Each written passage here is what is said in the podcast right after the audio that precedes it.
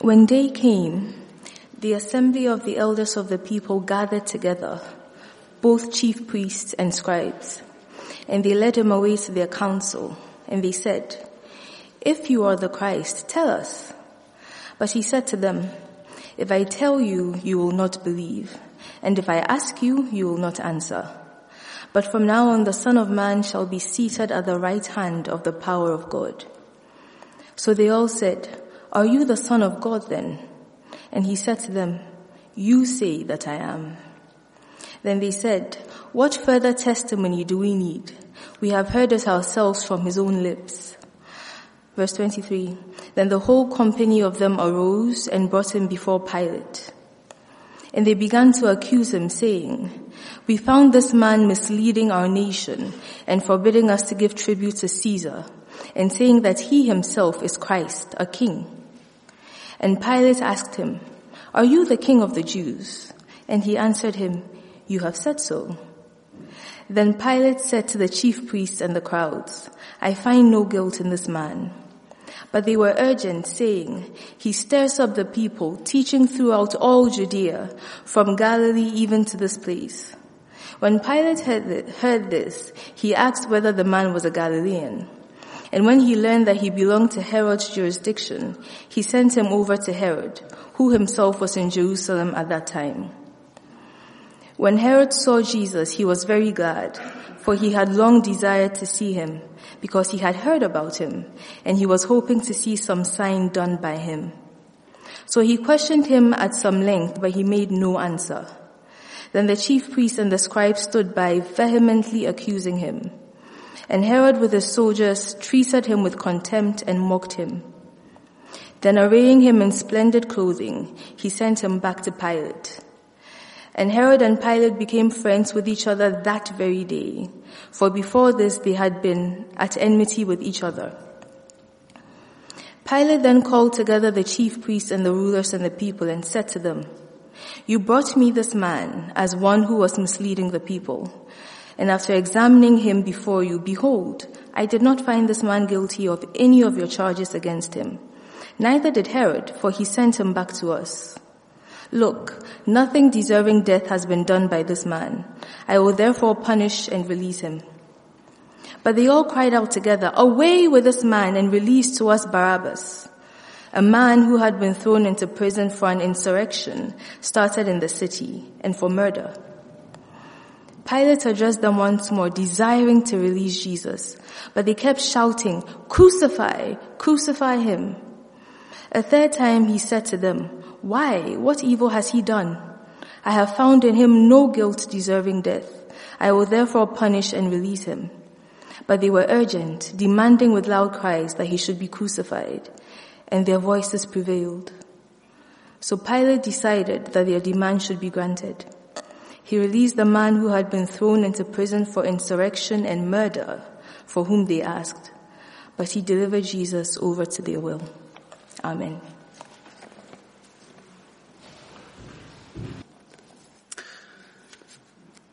I wonder if uh, you've ever caught this scene from Friends. It's one of my favourite scenes. Probably my favourite character, Ross. He has a major shampoo explosion in his bag, prompting him to say, why me? Why do bad things happen to good people? And I wonder if you've ever had a moment in life where you've sort of felt that sort of cry of desperation where life actually in a more serious way maybe seems to be crashing in around you somewhat, and you wonder, where could God be in this? Maybe you've lost a loved one. Maybe health began to fail you. Maybe a relationship fell apart. Maybe you lost a job that you really loved. Or maybe some people turned on you. And you ask, why is this happening? Well, that's the question to ask as we see Jesus under trial here and eventually sentenced to death. Why is this happening? And that's what we will think about. Firstly here, if you look at those, that first section there from the end of chapter 22 to the second verse of 23, we see wicked rulers. It tells us when day came, and it's really worth reviewing the sort of night before because it was pretty eventful for Jesus. One of his closest friends, Judas, has sold Jesus out for 30 pieces of silver to the religious leaders. He doesn't believe, ultimately, that Jesus is God. He may have valued some of his teaching, he may have enjoyed some of his miracles, but he doesn't believe that he's God. And what motivated Judas was money. In John's Gospel, chapter 12, verse 6, he says, he was a thief. And the turning point for Judas seems to be when a young woman breaks an expensive perfume over Jesus and anoints him, and it's an amazing and intimate and personal recognition that uh, she believes Jesus to be God. Judas thinks only about the money. In Matthew's Gospel, chapter 26, he says, Why wasn't this sold and the money given to the poor? And Matthew commentates for us. He said this not because he cared about the poor, but because he was a thief and being in charge of the money bag, he used to help himself to what was in it. And just earlier in Luke's account, in verse 3 of chapter 22, it said, Satan had now entered into Judas. And one of the marks of Satan, it seems to be, then we can say, is greed and anger.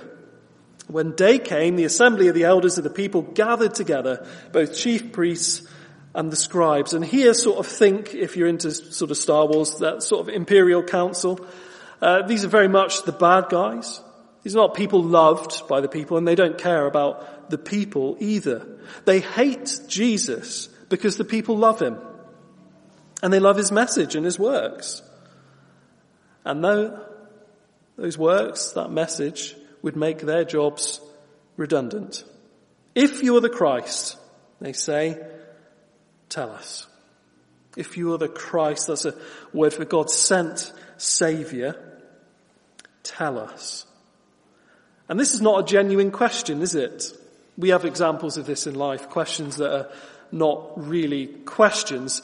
Um, any question, if you ever watch it on question time, is not a question.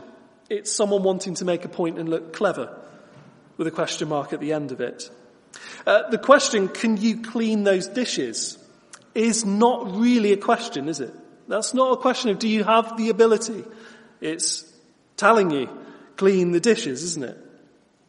Or how about the question, how does my hair look? That's not really a question, is it? Or at least it's a question where we know there's only one answer.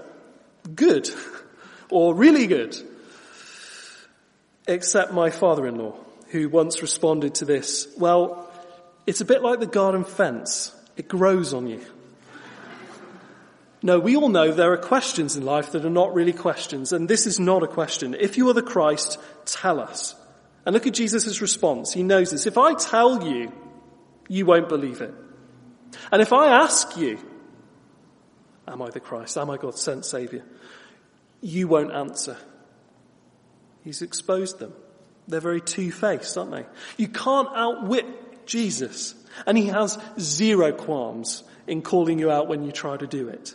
They have decided they don't want to believe and they're not going to budge. They know that he said he's the son of God. In Luke's gospel alone, 13 times before this, there are recognitions of Jesus' divinity from Jesus, from other people, from even spirits. They know he said he's God, but they want to hear him say it. So they can charge him for blasphemy because they don't believe him. From now on, Jesus says, the Son of Man, that's the main title he's used for himself, shall be seated at the right hand of the power of God. He is claiming to be God. That he'll be sat next to God his Father in heaven, reigning and ruling just as the Father does. This little court that they've set up to try Jesus has no weight, no power, no authority, no jurisdiction. And he's answered the question, but he's not given them quite what they wanted. So they ask again, verse 70, are you the son of God then? That recognizes that what he had just said was a claim to it, but they want him to say it in those words. Are you the son of God then? And he said to them, you say that I am.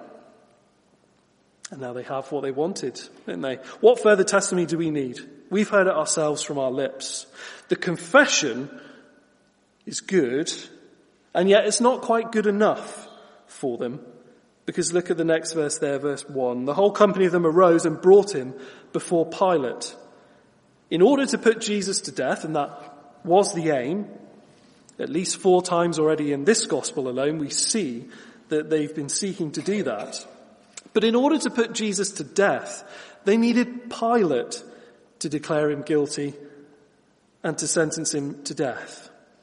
And so they say to Pilate, we found him misleading the nation and forbidding us to give tribute to Caesar, that is, pay the tax to Caesar, and saying that he himself is Christ, a king. Now, these religious leaders don't care about the tax. They're not particularly bothered one way or another. They're not upset whether Jesus would or would not encourage paying the tax, although as it is, Jesus has not discouraged paying the tax. In fact, when asked, he says, render to Caesar what's Caesar's and to God what's God's. If the picture on the coin is Caesar's, well, pay the tax that he's asking for. But they know Rome does care. And that Rome didn't really care about their religious arguments about blasphemy or not. And so they present the charge to Pilate that they believe will most motivate him to do something. And it's all very sad, isn't it? Because you would think the religious leaders maybe might be the ones who would like Jesus the most. You would think. And yet they hate him. Because he's everything that they're not. And is a threat to them. He's real. He's genuine. He loves people. The people love him. But they've set their hearts on killing him at any cost. And so the question is, why is this happening? Well, Jesus has said this is happening just in the last chapter there because he goes according to God's plan. And he said secondly that he goes in this way to fulfill the scriptures. And he's quoted from Isaiah 53 and we thought about that last week, but there it said, verse 1, who has believed what he's heard from us? And to whom has the arm of the Lord been revealed?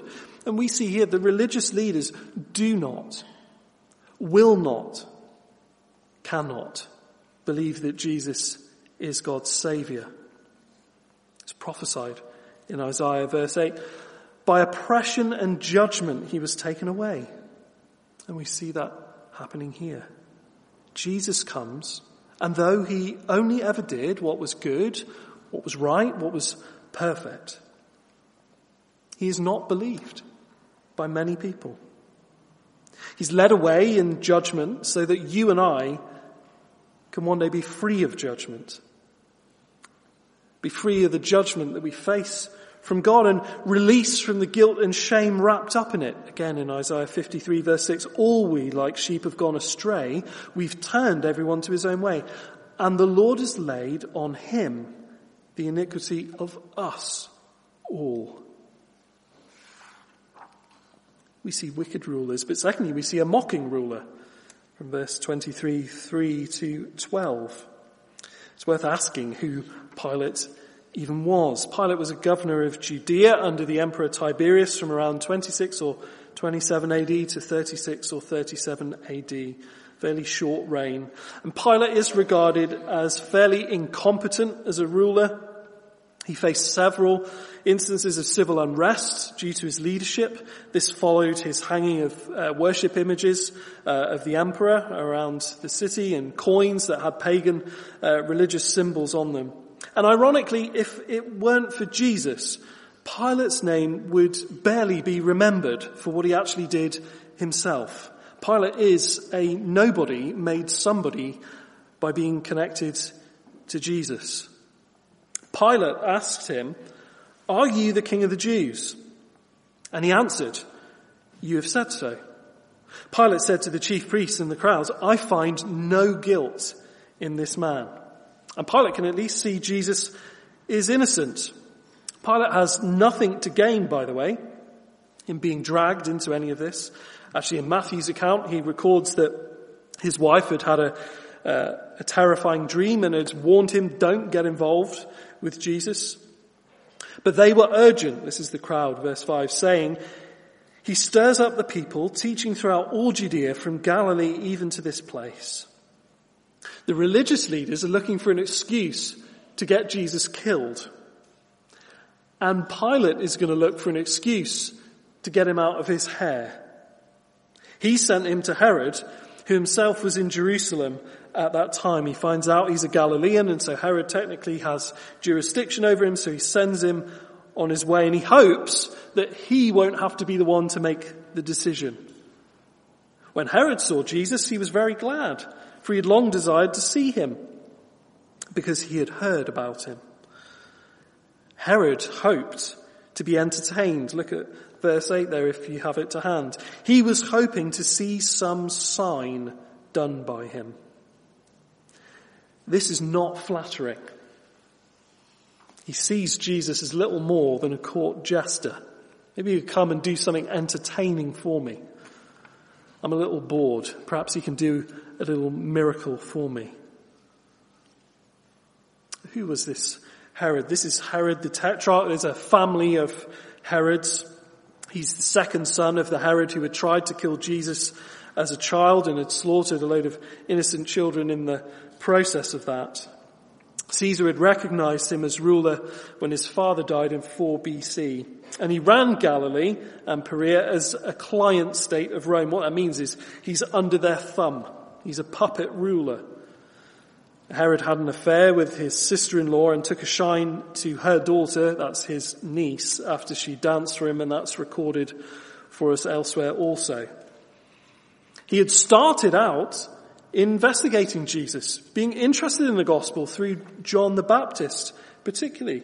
He was interested in the hype around him. It tells us earlier in Luke's gospel that he'd heard of this and he'd heard the different interpretations of who Jesus may be.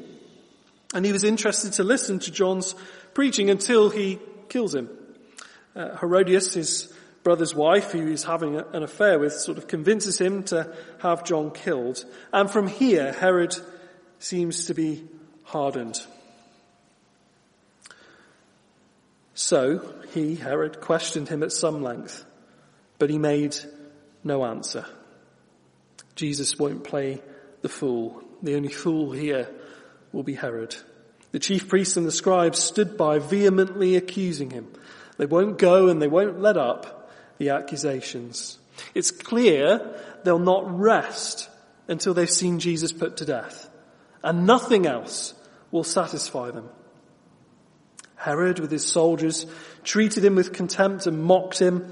They dressed him in splendid clothing and he sent him back to Pilate. They don't believe he's king, but mockingly dress him as one, treating him like a child. Think here when children are dressed in superhero costumes and pretend to be their favorite hero and you say, yes, yes, of course, whatever you say.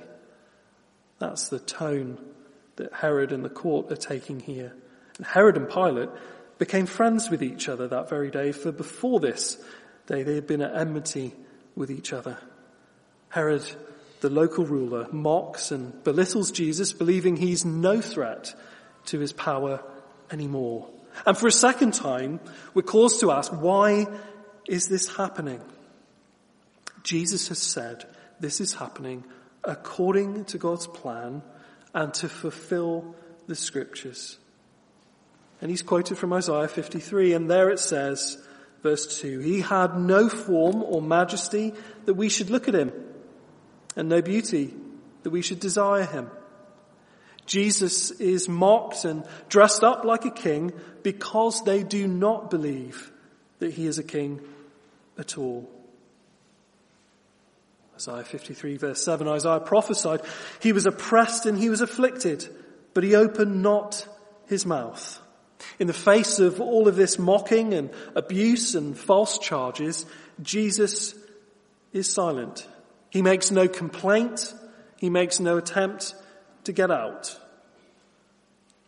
Jesus does this so that every charge of Satan against you and me might one day be stopped and that you and I wouldn't have to defend ourselves alone before him. Because Isaiah 53 verse 5, upon him was the chastisement that brought us peace.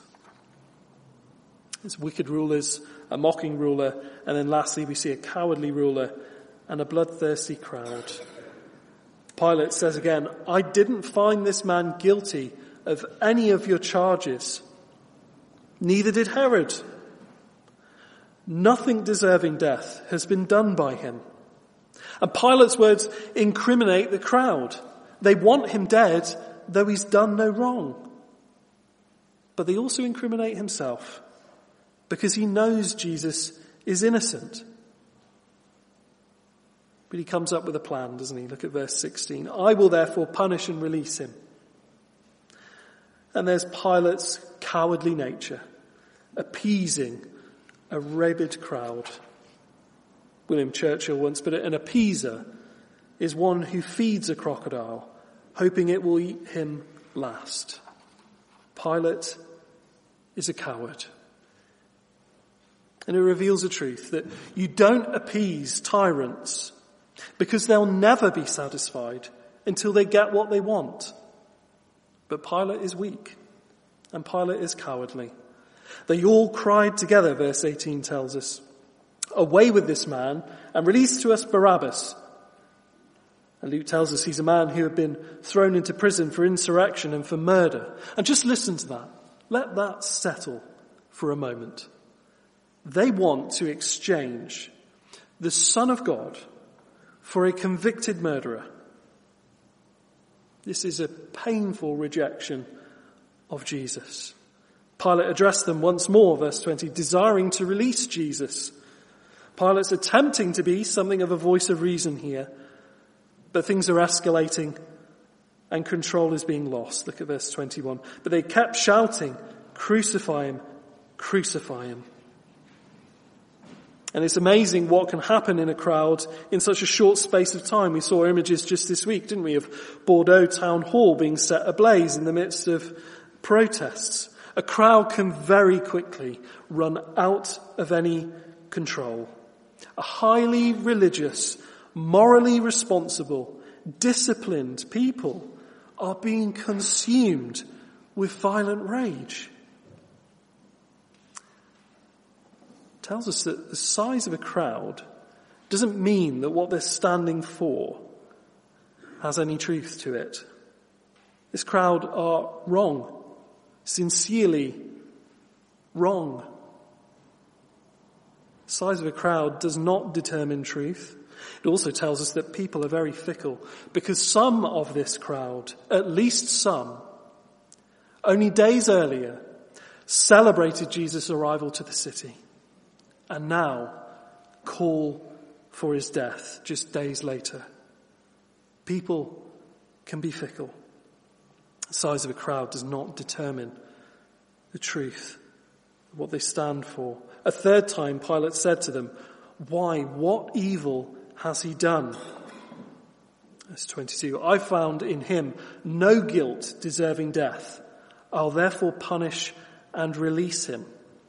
Pilate, with nothing to gain in lying about this, recognizes Jesus is innocent.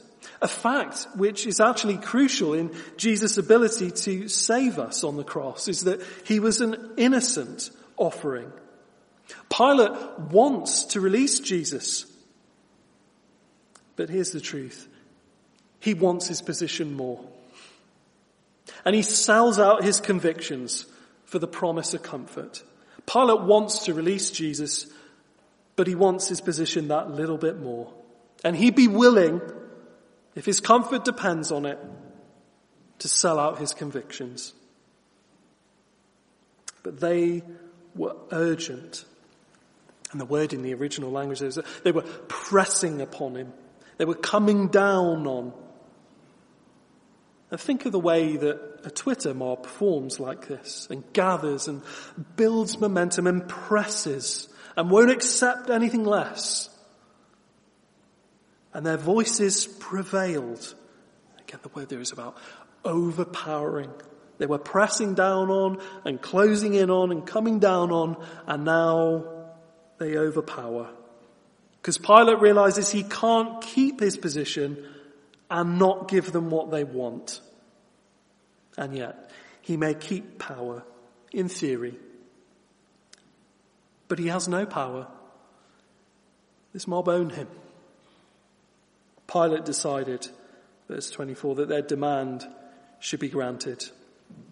He released the man who'd been thrown into prison for insurrection and murder, but he delivered Jesus over to their will. Why does Pilate condemn Jesus? He knows he's innocent. He desires to release him. On the one hand, it's a cowardliness and a weakness of leadership. He doesn't want to have to be the one to make the decision. He doesn't want to have to be the one to be opposed. But there's also some satanic influence here, I think.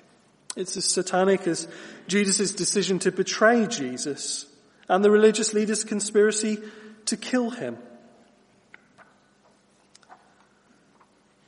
The man with the most power here, Jesus, gives it up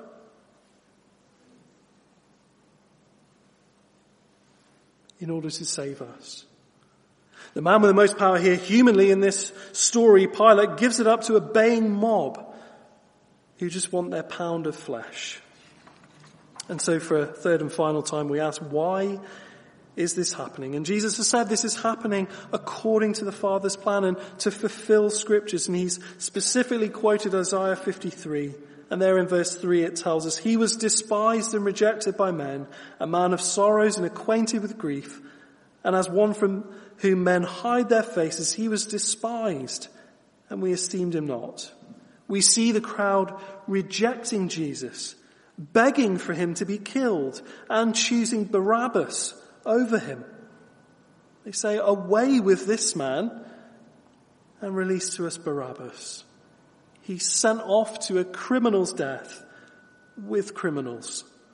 Isaiah had prophesied again in verse 9, they made his grave with the wicked and with a rich man in his death, although he'd done no violence.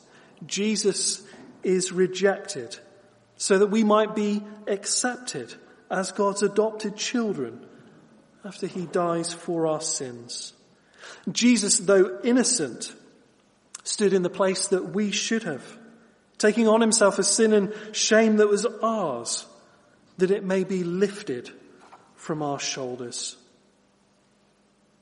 In this story, these religious rulers, Herod, Pilate, they think that they are trying Jesus.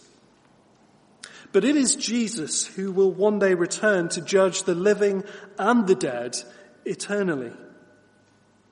These characters think that they're in power.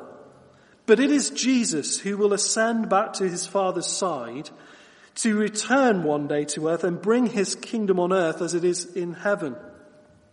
They think that they're rid of Jesus through doing this. But Jesus will return from the dead, proving he was exactly who he said he was all along. And so Luke's careful and detailed recording of this account leaves us with one simple question in the light of how Pilate and Herod and these religious leaders have responded to Jesus to all he is and all he's doing and all he's promised, all he's fulfilling, is how about you? How will you respond to Jesus this morning?